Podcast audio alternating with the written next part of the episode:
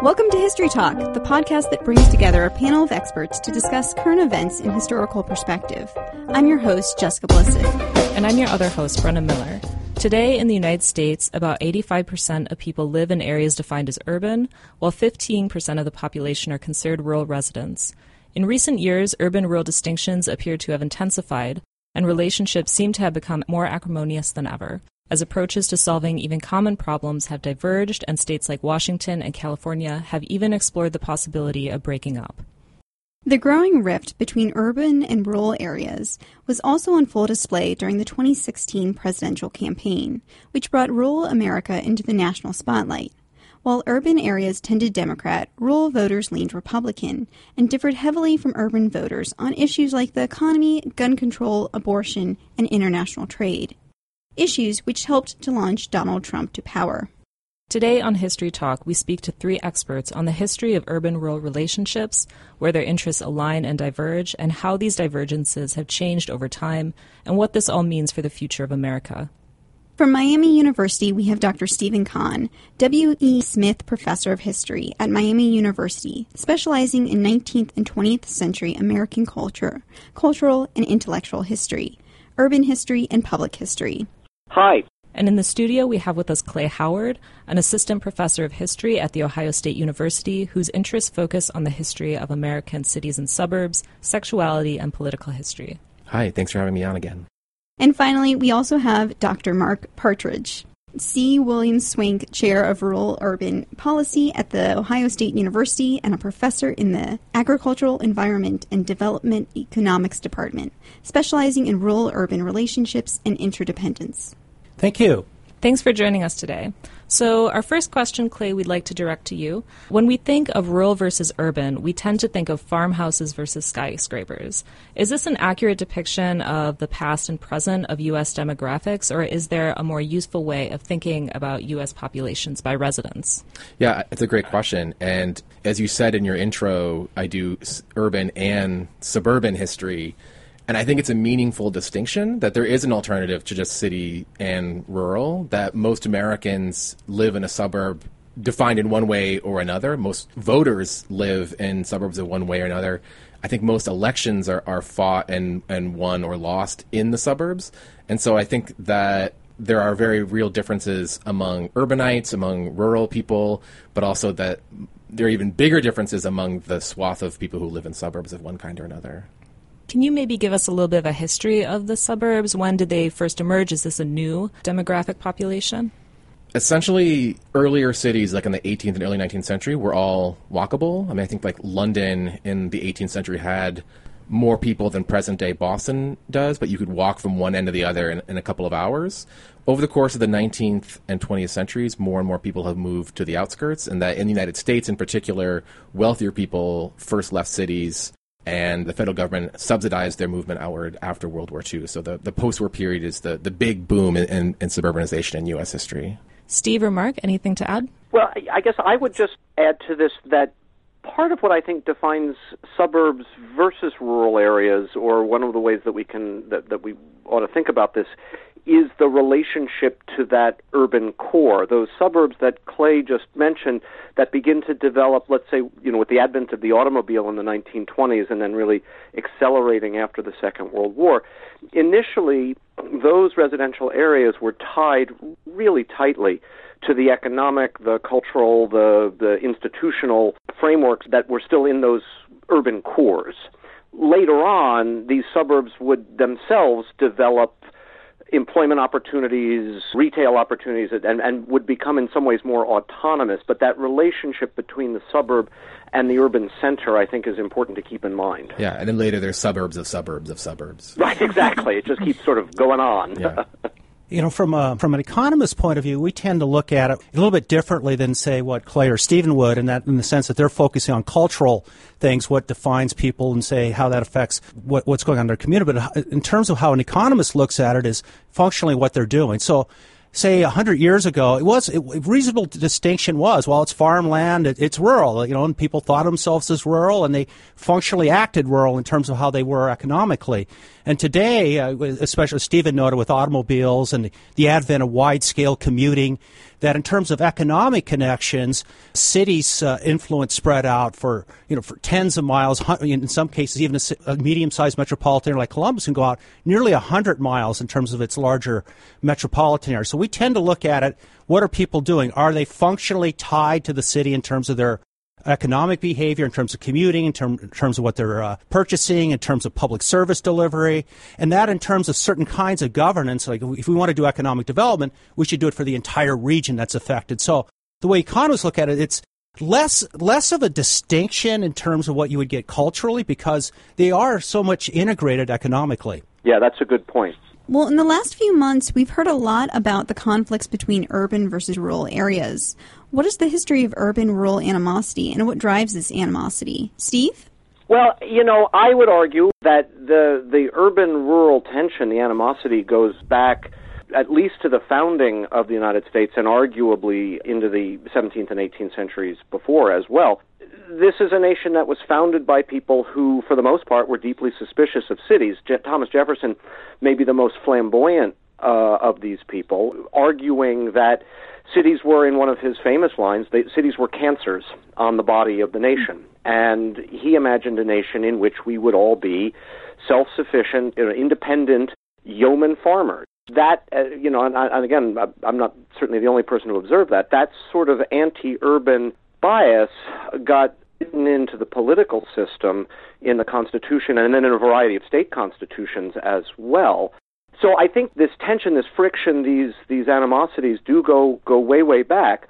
I think the first time they flare up in a politically significant way happens at the end of the 19th century with the original populist movement, uh, which grows out of the you know the, the the economic crises that especially the grain belt especially the the midwest and the great plains faced in the 1870s and 80s and it sort of all came to a head in the 1890s and the populists as they moved into politics really framed their grievances against the urban financial centers, especially New York, but but others as well.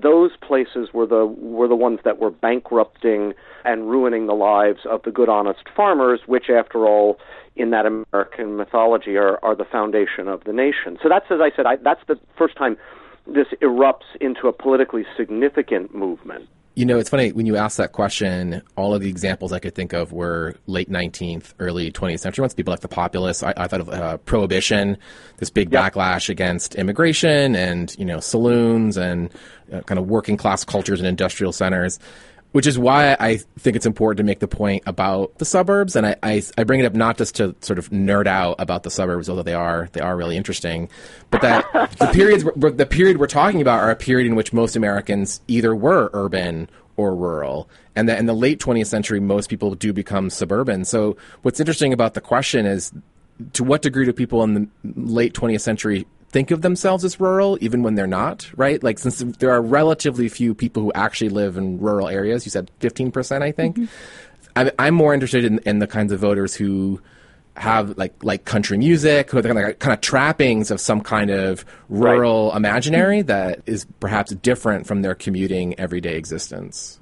Yeah, and I guess uh, you know I, I want to just add to what I said that even while you know, we were creating a kind of national mythos of yeoman farms and agricultural production and so forth. The arrows that you described at the beginning about, about where people live and where they work have been pointed in the same direction from the 1790s onward. That is to say, people have been moving toward the metropolitan centers since the very beginning of the nation. And so by the time of that populist political uprising of the late 19th century, one of the pivots that's going on at that moment is that the total value of the manufacturing economy has eclipsed the value of the agricultural economy for the first time in the nation's history. And just again, those those those arrows are just going to continue to point in the same direction as more and more people and more and more economic activity gravitate to the metropolitan hub. And I'll just add to what Steven just said is that, you know, taking it forward beyond, say, the 1920s, another factor was technological change in farming and in mining. That, oh, very, yeah. that fewer, many fewer people were needed to produce more than ever. And so that set off just massive rural urban migration. And in some extent, that mitigated this uh, divide in the sense that a couple generations ago, you always had your grandparents were still out on the farm, and there was still a lot of rural urban connection among families, so people could identify with each other. Now that rural urban migration is, is much more of a trickle in a relative sense, there's less of that connection. And then one feature, though, I'll just say that that one won't go away, but one that was kind of t- a temporary feature in rural America that came up in the election was rural America was hit by a perfect storm. It was the end of a commodity cycle of high agricultural prices, uh, high energy prices. It was uh, uh, rural manufacturing, which was the mainstay of uh, many rural American communities beginning in the late 1960s, really struggling from international competition. And then even when you talk about the housing bust, that really put an end to real estate booms in exurban American and recreation, high amenity rural counties. So at least the, the latter one's more temporary, but that end of rural urban migration, meaning there's less connection within families yeah. between the two. Yeah, that's a really interesting point, and I'll just say personally, before I uh, became a faculty member at Miami, I did teach along with Clay and Mark at Ohio State. And and I would always ask in my classes who here grew up on a farm. And very rarely would anybody raise their hand because that really is no longer a part, even in the state of Ohio, which we think of as a, you know, as a, and it is an agricultural state with a big agricultural economy. There are just fewer and fewer people that have any kind of personal connection to that, as as Mark was just saying. So you guys are painting it more of an economic process, but what about the concept of the big sort? What is that, and do you think that has a role to play in this? You're referring to the book of, of the same mm-hmm. of the same title. Well, so the idea yes. for the, the idea is that over time, Americans have increasingly sorted themselves or been sorted by various processes into different demographic areas. You know, in my own research, in my own field of study, again, with housing markets and suburbanization, is that increasingly people are divided not necessarily urban and rural, but there's you know uh, communities that are defined often by race, defined by class, income, as well as like uh, educational status, marital status, sexuality, and that over time the growing number of various kinds of lifestyles that get marketed to people, particularly people of means, has I think really encouraged Americans to see themselves divided along a, a whole number of lines. I think that's a really interesting demographic observation. And I'm not sure how I, myself just how much it plays into the conversation we're having right now, because part of what it's predicated on is, as Clay just mentioned, the idea that some people can afford to be mobile and they can choose to go here or go there. And I think for some number of people in rural areas, at least some of these rural areas, economically they're either not able to simply pick up and move where they might want to go, or for a, a whole set of related reasons. Family members, uh, property ownership, right? They're not quite as mobile as the big sort thesis would lead you to believe. And I'm not always convinced that we are the same thing as the definitions that marketers give us. I, I think to yeah, some degree that like yeah. we often identify across whatever lines and boundaries that separate us. That's right. Yeah, that's a good point. All right, so to kind of go back a little bit to the theme of migration, can we get a little bit of an idea again of the history of migration in America? And then also with the demographic landscape gradually trending towards urbanization and metropolitanization, does this ultimately mean the death of rural or non metro America? And if so, should we care about that and why? Oh, that's a that's a great question, and I think one of the stereotypes that's out there about rural America is that it's all t- completely in decline. It's completely stagnating. There's no hope for it, and that really is an overstatement in the sense that rural America is really diverse. In that there's three kinds of rural America in a simple fashion: those that are near urban that have some urban economic opportunities, say through commuting, those in high amenity areas that have been actually growing and doing very well. And then you have more remote, tend to be commodity uh, dependent areas, say, picture the Great Plains in particular. Mm-hmm. So, you know, in that sense, you know, these, these sto- one common story about rural America is too much of an oversimplification. In terms of migration patterns, it was exclusively, as Steven and, and Clay, exclusively rural to urban, say, you know, through, through most of the 20th century up until the 1970s. And then there was this, what, you know, a big U-turn, as some people call it, where suddenly, since the early 1970s, on average, not every year, and right now we're in a little bit of a negative period, on average, it's about equal people moving from urban to rural. And a lot of that is, is they're moving to high amenity areas that well, you know, yeah. oftentimes relatively wealthy urbanites.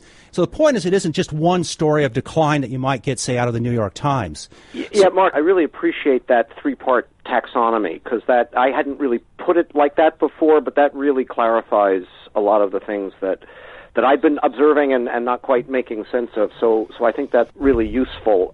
You know, I wrote a piece, uh, a short little op-ed piece a couple of weeks ago in which I described the rural America as the new inner city. And what I meant by that was that 40 years ago, in the 70s and even into the 80s, we talked about urban America, especially that inner city America, as a place of economic crisis and despair, which then led to all kinds of other social pathologies, breakdown of families, drug addictions, and so on and so forth. And, that's, of course, the the way in which we've been describing certainly parts of Appalachia, parts of the Great Plains Midwest, et cetera, uh, with with the opioid addictions and whatnot. So I don't know if the analogy is any good, but I was just sort of playing with it, and and I guess one of the things that I wonder about. That's not the story we're telling about urban America anymore, right? We're in a period where we're talking about an urban renaissance, uh, at least in certain places. And so you want to ask yourself, how did that come about? What what were the foundations, the building blocks that turned cities like Boston and New York and Philadelphia and Pittsburgh around? And what could you imagine in these more struggling parts of rural America? What's there to build on? And and I guess one of the things that I find politically a little ironic is that for cities, at any rate, one of the stories of that renaissance is immigrants in fact, there's a new book out, uh, an edited collection of essays on this topic uh, about immigrants to cities in the 70s and 80s and how they really help stabilize economically and in other ways urban neighborhoods and, and so forth. And this is, you know, it's in Miami, it's in Boston, it's in Washington, D.C. Well, you know, r- parts of rural America, large parts of rural America, really identified themselves as as anti-immigrant, xenophobic, whatever it is that you want to call it, and and it's not clear to me that, that you know you'll attract in migration that way, in the way that cities were able to do so and benefit hugely in the last quarter of the 20th century. Thing that unites the two places, right, is a kind of middle class to wealthier discourse about poverty. The thing that unites the urban discourse with the rural discourse is usually a, a, set of wealthier people looking at a poor area, trying to diagnose what's what's wrong. And I think that the urban discourse is actually still present because cities are not just places of, of the Renaissance; they're also places of extreme inequality. So they they kind of exist alongside each other. But the thing that Steve's comment makes me think of, and your question actually, when you asked about migration, I was thinking, well, yeah, there's people who move but also so does capital. And you know, one of the things in this discussion is that we're talking about rural areas, but a lot of rural area areas uh, industrialized in the 60s, 70s, 80s as like car manufacturers moved to places yep. like Kentucky and South Carolina and Oklahoma. And if I haven't done like a study on this, but my sense is that a lot of the places that are that, that are really hurting economically that we're talking about have deindustrialized, right? So it's like a another cycle in a process that was going on in cities in the 50s, 60s, and 70s that that's also hitting yeah, and, and, let me let me jump on that, Clay, and, and, bring up a point that Mark made a few moments ago. I think that's right. When you go to a, a, a place like Connersville, Indiana, which by the '60s had had the nickname the Little Detroit because oh, really? it had these car manufacturers that had moved out. Right, this was part of that first wave of deindustrialization in the urban centers, and now all of those kinds of the small factory operations have closed in Connersville and it's really struggling. But but Mark's point as well is is the way in which agriculture has continued to industrialize. And I was just looking at some numbers from the state of Iowa, and, and I'm going to get these approximately right, if not exactly right. But 25 years ago, there was something on the order of 60 or 70,000 pig farmers in the state of Iowa, and now there are fewer than 10,000. And that's because of the consolidation into, yes, we call them factory farming. So what happened in the gra- in grain production, you know, in the, let's say in the first half of the 20th century, even in, has happened now increasingly in animal production, and you just need fewer and fewer people. So that industrialization process of, of the agricultural economy has also just meant fewer people have jobs. You know, that's what it ultimately comes down to. Mark? In terms of it today, looking at it today, uh, saying the death of rural America would have a, some real consequences for urbanites. A lot of urbanites tend to put a lot of weight on environmental issues, clean environment, recreation. And if uh, rural America really suffers, one of the consequences of that is what you're seeing, say, in coal country. Well, let's uh, get rid of all these regulations. Let's try to get any any kind of economic opportunity, yeah. regardless of the costs. And that's going to have real consequences for urban America, because rural America is the shepherd for most of our environmental areas and even you know, even as the demographics shift, and, and so I'm, I'm bringing up a point I made earlier, there are certain kinds of political structures that mean rural America will still demand to be heard, if, if you know what I mean. So, even though so many people live in metro areas, is there a rural bias baked into the political system? For example, California has 38 million people and Wyoming only has 600,000, and yet they have the same representation in the U.S. Senate. How and right. why did rural voters get so much power, and is this fair? I would just say that it does go back to the founding assumptions that the framers of the Constitution had. So the idea that you would give these more or less artificial political jurisdictions, that is to say, state boundaries, equivalent representation in the Senate is a way of guarding against, and the founders were very scared of this, guarding against the influence of popular majorities. Those founders were pretty suspicious of, of democracy in the way that we think of it. They didn't really think that the majority ought to rule, which is why they created the system that they did uh, with the Senate, the Electoral College.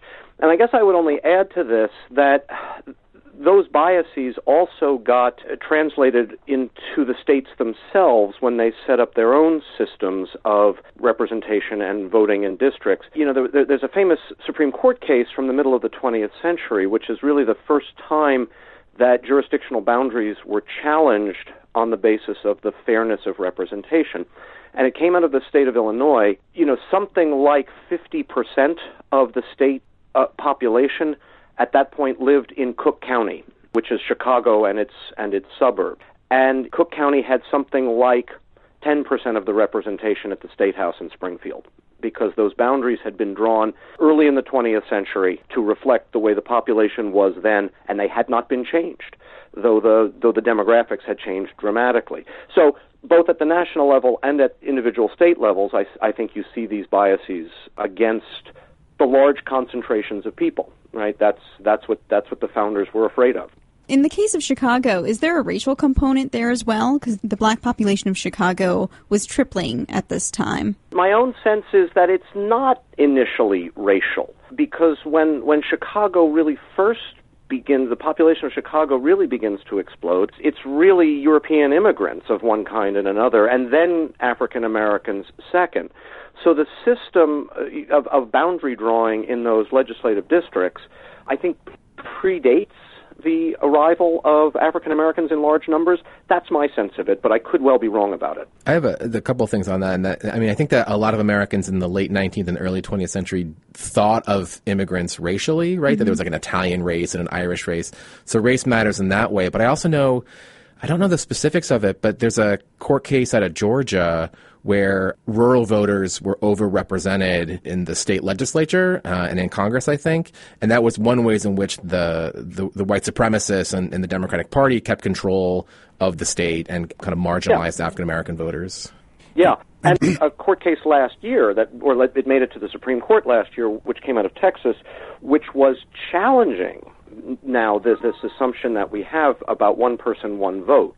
Yeah. Because what this case claimed out of Texas was that it should only be one voter, one vote, which would have again reduced the census populations in areas with large numbers of children, with large numbers of unregistered immigrants, et cetera, et cetera, which was a way, again, of trying to swing the representational pendulum back towards less populated areas. Now, the Supreme Court actually ruled eight to nothing on that one against the folks from Texas. But it's still there, right? I mean, this this question of how we represent ourselves and and the way in which rural America has has sort of gotten over representation is is still out there.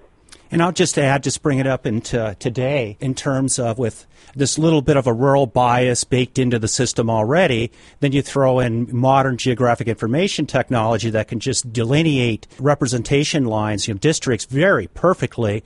It is, yep. you know, in the last 20 years, this is this this bias is now increased because of these reasons. Yeah. That's right. The micromanaging of all of this has become it's it's a precision science now. So when we typically think of rural areas, there's kind of a long list of issues that we think affects them. Things like employment and healthcare. Are these issues in those rural areas as serious as they're often being depicted? And is how we address those issues different in those different places? So, you know, poverty is poverty, and there is rural poverty and there is urban poverty, and there are all kinds of ways those phenomena and experiences are different, but but poverty is poverty one of the things that I think is, is useful to remember is that the poorest places, at least measured in, in just sort of those gross terms like, like average income and, and whatnot, the poorest places in America now are all rural counties. Um, which again is not to is not to say that urban America is just thriving and, and so forth. There are plenty of desperately poor areas in urban centers, but but I think the problem you get when you think about rural poverty is the larger context in which people have to live that experience, services, schools, and access to jobs and, and things like that. When you're in an urban environment, the chances are you do have access to some kind of healthcare institutions pretty easily. When you're in a rural area, you may have to go for a long time before you can find medical help. There are areas, and, and Mark probably knows this better than I do, areas, let's say, out in the Great Plains where where kids are commuting two hours in each direction to go to school because the density of school children is so light that that's the catchment area now. So, as I said, the, the experience of poverty is different in some ways because of the access that people do or don't have to all kinds of other institutions. And also part of that is competition. And one of the things that I found interesting, I should I should footnote Sarah Kliff and Ezra Klein at Vox. One thing I found really interesting that they were talking about is why are so many rural voters against Obamacare? And one of the realities is that there's, there's no competition in, in certain counties and places like Kentucky. And so you'll get one insurer or one hospital chain that essentially controls whatever you know, healthcare there is in the area, and then they, they are facing higher premiums and deductibles and so forth, which is one reason why um, people on the left wanted a, a, public option, but without the public option, there's no competition.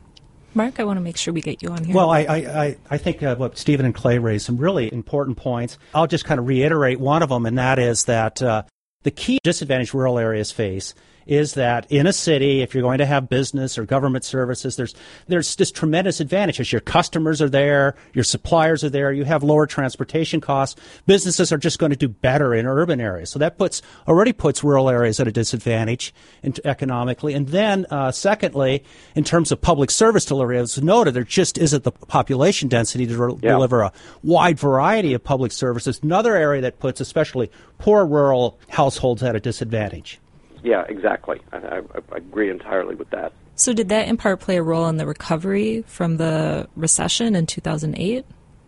I would say no. I, I mean, in the sense that rural America, you know, a lot of forces came together and you know more factors more like the end of the housing boom, which affected exurban development in far high amenity areas, uh, things like a decline in manufacturing in rural areas, which is though some of the things we said is true, but also relates to you know if you're a low cost manufacturer, you can't compete if you're in the United States with low cost countries. You raised in the introduction that part of the way people's anger got or frustrations got focused was over international trade agreements in, in, this last election, and and so Donald Trump has pulled out of the Trans-Pacific Partnership, and recently he's now threatening to either to pull out of or to renegotiate NAFTA. And I guess one of the things that I find perplexing about that is that is the phenomenon of Walmart, which built the world's largest retail operation, and I think maybe the world's large, single largest employer, I,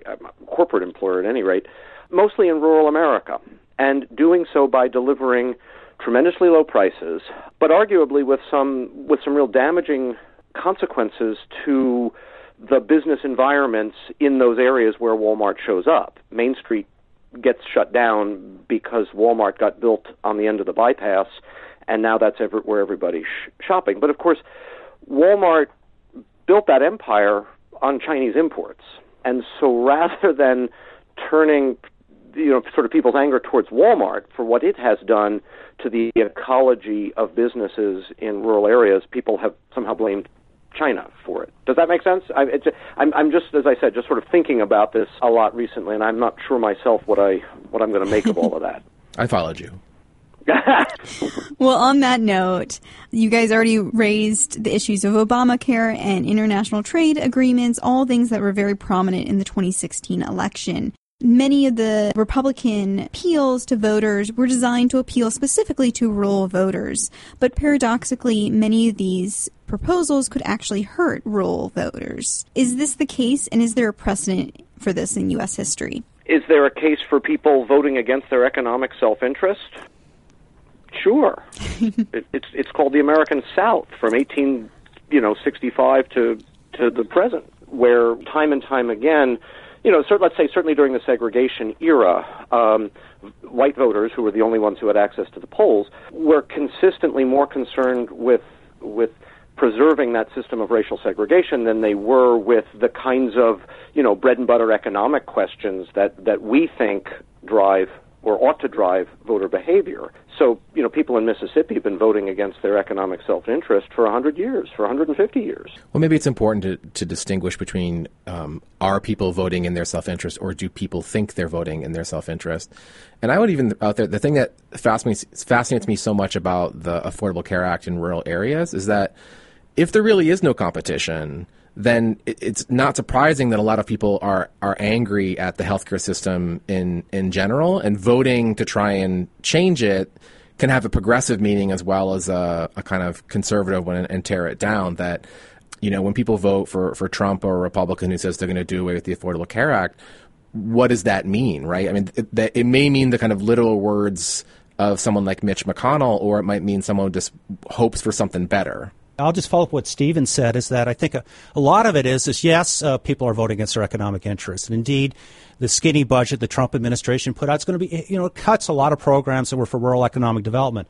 But as Steven said, I think what we're missing, what, what that, that stereotype is missing, is that people have other interests, in particular rural areas, yes. very traditional. They, you know, I mean, a stereotype. They don't want change in that sense. Uh, and there's been a lot of social changes in, in the last 15 years in the U.S. I think a lot of it is they're just they just want things to slow down.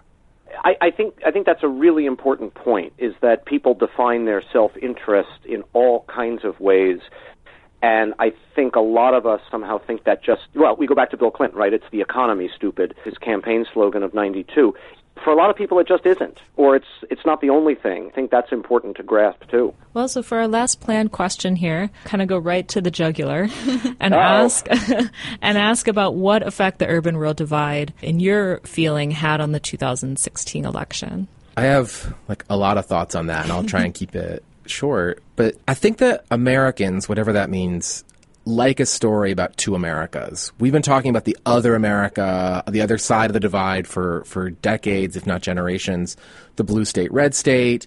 And when I hear or read in like the New York Times the story about rural America and how Trump was fueled by kind of an angry white rural male voter, there's there's got to be some truth to that. But I also I also think it's more complicated, and maybe uh, my comment would be about making it more complicated and to point out that Clinton won the suburbs nationwide, but Trump won the suburbs in the kind of key states of Ohio, Michigan, and so Delaware County, which is just north of Columbus here, and it's a heavily suburban county, he won 57,000 votes, which is more than five or six of some of the rural counties combined, and he won by 17,000 votes, which exceeds most of, not all of, the, the differences in, in the rural areas. So, and that's us counting the, the suburbs of Columbus, not Cincinnati or Dayton or, or Cleveland. So, uh, on some level, we have to be talking about people other than rural voters who who, who supported mm-hmm. Trump. Yeah, there's, there's your oh. pitch again for suburban history, isn't it? Yeah, sorry. I mean, it is. yeah, right. no, it's interesting.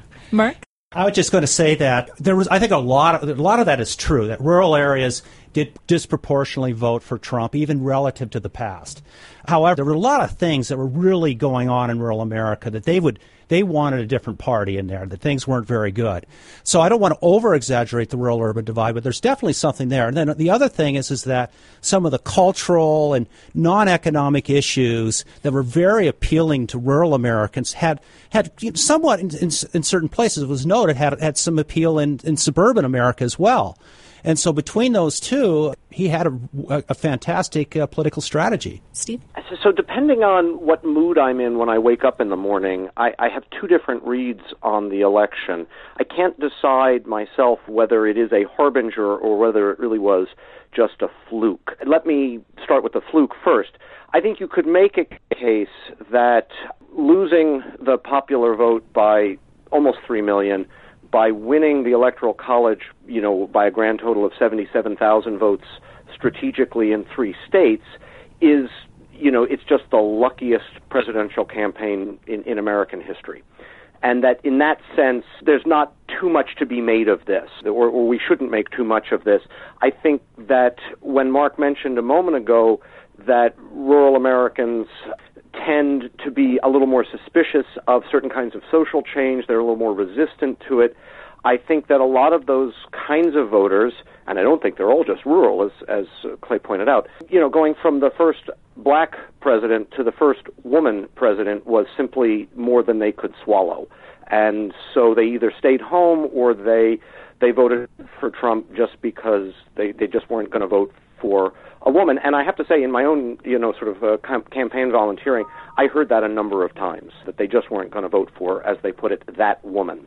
The flip side, though, if this is a harbinger, what what I am a little struck by, and this is apropos of what, some of what we've been talking about, between 1865 and 2000, there were two presidential elections in which the winner of the popular vote did not wind up as the president. Now we've had that twice in 16 years. So I begin to wonder again, because of some of the ways that, that our system is structured, whether this might not be the increasingly common experience for Americans, where candidates are going to win huge majorities in places like New York and California, and they're going to wind up losing the presidency because of voters in uh, less populated, more rural states and I'm not sure, but but I but I find that a little disconcerting. I mean, one thing we have to like reckon with here is if, if the stat you had at the beginning is right, right? That only 15% of Americans live in rural areas. What are we saying? I mean, not us collectively, but people saying when, if that rural America propelled Trump to the White House, like beyond the question of turnout, can 15% of the electorate really determine the nation's future? I don't know that I believe that the system is so rigged towards rural voters that, that that's true. Yeah, fair enough. I, I you know, as I said, th- this this one turned on seventy-seven thousand votes, which is which is certainly a lot less than fifteen percent of the total. So, yeah, I don't know. As I said, I just think you can now look at these electoral maps in such a way as to make it sort of easier and easier to see that we can continue to have split between the electoral college victory and the popular vote victory. Okay, well, any final thoughts? I had one that I was I was thinking about when you guys asked me about this podcast. Most states, including Ohio, fund schools locally. Like state the state itself redistributes some money to different school districts, but most of it comes through property taxes of one kind or or another. And one of the kind of interesting things that's been happening in places like Pennsylvania rural school districts have teamed up with urban school districts against wealthier suburban school districts to force the General Assembly or the governor to give more money to underfunded schools. And so when we think about the, the political future, I mean, it's Pennsylvania and several other states where this, this has happened that there might be some kind of unexpected bedfellows in, in future political coalitions an urban rural alliance against the suburbs. Yeah, I, I well, mean some and, suburbs, and, some suburbs. Yeah. yeah. So, so this has also happened, Clay, exactly around this issue in Michigan and Ohio, at, uh, and and maybe other places that I don't know about. But I think you're quite right because again, some of the most impoverished school districts are precisely located in, in rural places where they where they just can't raise the kind of tax revenues that you can raise, say, in Delaware County, Ohio. Yeah, the place in Pennsylvania is called, or the, the group is called Campaign for a Fair Education in Pennsylvania, and they yeah. they won a big victory last year. I'll just uh, my last thought would be uh, kind of more consistent with Clay's uh, area of expertise. Is, is one of the things is we were we were going through looking at the vote, and it, and one of the things that we found is if you look at old metropolitan areas that were counties that were urban in 1950, they voted heavily for Hillary Clinton. But as you as you look at like the ones that became urban, say in the 60s and 70s and 80s and 90s, then the 2000s, the, the more recent they became urban, the, the more and more they were voting for Donald Trump. And indeed, by the time you get out the most recent additions to urban America in terms of counties that were added to metropolitan areas, they looked identical to rural America. So, in some sense, oh, there's this, fascinating. There's this, you know, the longer you're in urban areas, at least was correlated, uh, associated with how you vo- voted in the last election. I, I'm sort of seeing a kind of fading color spectrum from dark blue to light blue to light red to dark you know as as you as you move that's really interesting well, thank you to our three historians Dr. Steve Conn from Miami University, specializing in 19th and 20th century American cultural and intellectual history, urban history, and public history, Dr. Clay Howard, an assistant professor of history at The Ohio State University, who focuses on the history of American cities and suburbs, sexuality, and political history, and Dr. Mark Partridge from The Ohio State University, a professor in the Agricultural, Environment, and Development Economics Department, specializing in urban rural relationships and interdependence. For more on this topic, see Steve Conn's article for Origins From Fat Cats to Eggheads The Changing American Elite. Thanks, everyone. This episode of History Talk Podcast was brought to you by Origins, Current Events in Historical Perspective, an online publication of the Public History Initiative and the Goldberg Center in the History Department at The Ohio State University in Columbus and Miami University in Oxford, Ohio. Our main editors are Steve Conn and Nicholas Breyfogle. Our executive producer is David Staley. Our audio and technical advisor is Paul Kotheimer. Our audio producers and hosts are Brenna Miller and Jessica Blissit. Song and band information can be found on our website. You can find our podcast and more on our website, origins.osu.edu, on iTunes and on SoundCloud. And as always, you can find us on Twitter and Facebook. Thanks for listening.